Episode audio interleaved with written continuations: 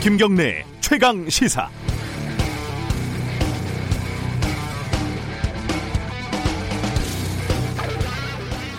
어제 아침에 국민일보가 쓴 제 기사 제목이 이렇습니다. 단독 어, 이태원 게이 클럽에 코로나19 확진자 다녀갔다. 매우 악의적일 뿐만 아니라 방역에서 무엇이 중요한지 무지하고 무엇보다 잔인하고 천박한 기사입니다. 감염자 동선 공개는 정확한 정보를 제공해서 추가 감염을 예방하고 접촉자를 빨리 파악하려는 것이 목적입니다. 그런데 방문 장소가 게이클럽이라는 게 뭐가 중요한 걸까요? 정확한 상호명을 공개하는 게 차라리 더 목적에 맞지 않겠습니까? 동선의 유흥업소를 과거에 이렇게 언급을 하면서요. 이성애자 남성이 돈으로 여성 접대부와 만나는 업소 이렇게 이름을 붙이지는 않잖아요. 다른 클럽을 얘기하면서 이성애자 클럽 이렇게 붙이지도 않고요. 국민일보를 이성애자 신문사, 소수자 혐오 언론 이렇게 부르지는 않지 않습니까? 기사는 게이 클럽을 비정상적인 곳, 특수한 곳이라는 편견과 혐오를 바탕으로 하고 있습니다. 그게 아니면 저런 제목이 나올 수가 없습니다. 확진자는 호기심에서 들렀다고 했는데 저도 호기심에 비슷한 곳에 가본 적이 있습니다. 이성애자들도 꽤 가는 곳입니다. 뭐를 알고나 기사를 써야죠. 더구나 강제로 아우팅을 당할 것이 두려워서 성소수자들이 숨어버리면 방역에 큰 차질을 빚게 될 거 아닙니까?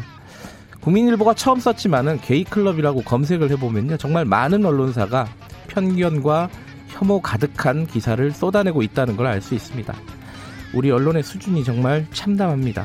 5월 8일 금요일 김경래 최강시사 시작합니다.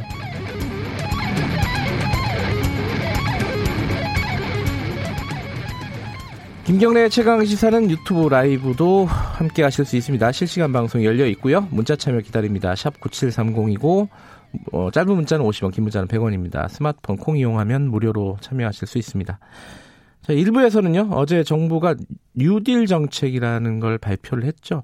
그 큰 방향에 대해서 좀 전문가 얘기를 나눠보는 시간 가져보고요. 2부에서는 더불어민주당 원내대표 선거 결과, 어, 우원식 의원과 얘기 나눠보겠습니다.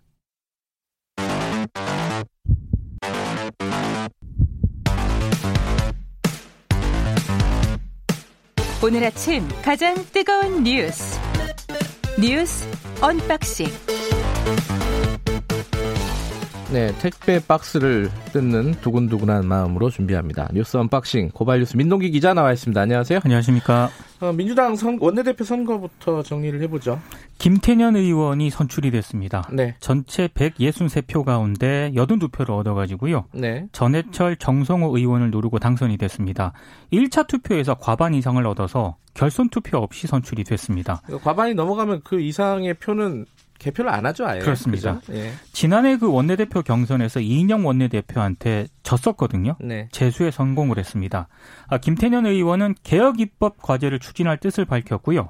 대야 관계도 상시 국회 구축 등 시스템을 통한 협치에 주력할 방침입니다. 전대협 1기 간부 출신이고요. 이해찬 대표와 가까운 당권파로 분류가 되고 있습니다. 네. 문재인 정부 초기 집권 여당 첫 정책위 의장을 맡기도 했는데요. 아무래도 김 의원이 원내 사령탑에 오르면서 당정청 관계도 협력적 긴장 구도가 구축되지 않겠느냐 이런 전망이 나오고 있습니다. 뭐 정책통, 경제통 이렇게들 많이 부르죠. 그렇습니다. 뭐 비문, 친문, 뭐 진문, 핵심 친문 뭐 이게 좀 나누는 게 큰 의미가 없는 것 같아요. 지금 여당 내부는. 그렇습니다. 예.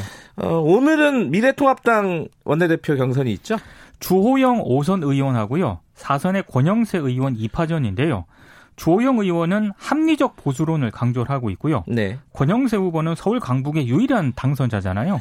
그렇죠. 그래서 음. 수도권 확장론 이런 표심에 호소를 하고 있습니다. 근데 당내에서는 그 오늘 오전 10시부터 오후 2시에 마라톤 토론회가 열리거든요. 네. 특히 당선자들이 후보자에게 직접 질문을 던지는 현장 질, 문 세션이 있는데 네. 이, 이, 이 세션이 최대 승부처로 꼽힌다는 그런 얘기가 있습니다. 일부 당선자들은 압박 질문까지 준비를 했다고 합니다. 자, 이게 어 중계를 하려나? 어, 재밌겠는데요? 아니, 그러니까 중계를 해주면 진- 진짜 재밌을 것 같은데 할지는 아직 모르겠습니다. 예.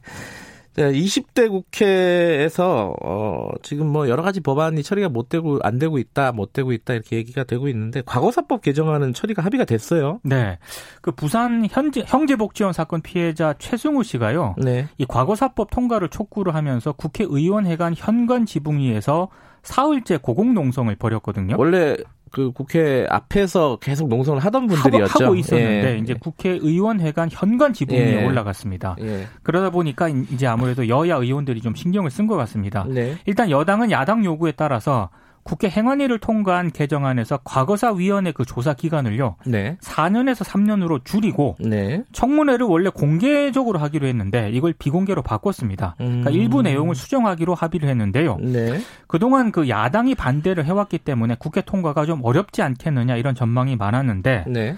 김무성 미래통합당 의원이 적극적으로 중재를 해서 여야가 극적인 합의를 이뤘습니다. 네. 이 과거사위는 2006년 4월부터 2010년 6월까지 4년 2개월간의 조사 활동을 마친 뒤에 2010년 12월 해산을 했거든요.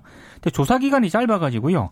상당수 피해자에 대한 진상 규명이 완료되지 못했습니다. 특히 형제복지원 사건과 같은 국가에 의한 인권 유린 사건이 추가로 드러나면서 관련 피해자들이 과거사위원회에 재가동을 줄기차게 요구를 해왔습니다. 예, 형제복지원 사건은 어, 한국 현대사에서 비극적인 아, 가장 비극적인 사건 중의 하나입니다. 끔찍하죠. 예, 네. 이게 이제 진상 조사가 이루어질 것이다. 이분들 되게 고생 많이 하셨는데 그렇습니다. 좋은 소식입니다. 이거는. 자, 어, 아까 제가 오프닝에서 말씀드렸는데 용인의 확진자 여기서 지금 걱정되는 거는 접촉자가 얼마인지 몇 명인지가 아직 정확하게 파악이 안 됐다는 거예요. 그러니까 발열 증상을 보이기 전에요. 네. 서울의 한 클럽 등 사람이 많은 곳을 방문한 것으로 알려졌기 때문에 네. 지역 사회 2차 감염 우려가 커지고 있습니다. 일단 방역 당국이 역학 조사를 한 결과 한 57명의 접촉자를 파악했다고 밝혔거든요. 확인된 것만 그렇다는 거죠. 그렇습니다. 그러니까 예. 확진자가 더 늘어날 가능성이 있다는 점이 가장 우려가 되고 있습니다. 네. 특히 용산구가 조사를 해보니까 그 같은 시간대 클럽을 이용한 사람들 있지 않습니까? 예. 최소 수백 명에 이르는 것으로 지금 조사가 아, 됐거든요. 어, 추적이 안 될 거예요. 아, 이건 굉장히 어려울 예, 것 같습니다. 예. 예. 그래서 조금 우려가 되는 그런 상황입니다. 네, 지금 코로나19 끝난 게 아닙니다. 그죠? 아, 그럼요. 예. 예. 어, LG화학 인도 공장에서 사고가 났다. 이건 어떤 사고입니까?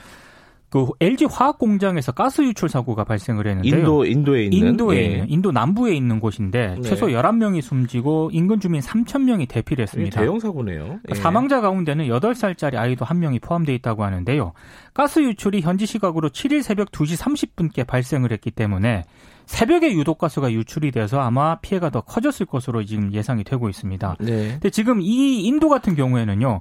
코로나19 때문에 3월 25일부터 전국에 강력한 봉쇄 조처를 내린 상태였거든요. 네. 그러니까 사고 당시 공장에는 당직자 정도만 근무를 하고 있었다고 하는데 네. 또 오늘 오전에 현지 언론 보도에 따르면은 가스가 추가로 유출되고 있다 이런 보도까지 나오고 있기 때문에 피해가 더 커질 수도 있는 그런 상황입니다. 어, 이, 이 인명 피해가 더 커지지 않았으면 좋겠다라는 생각이 듭니다. 자, 네. 오늘 뉴스 브리핑 여기까지 듣죠.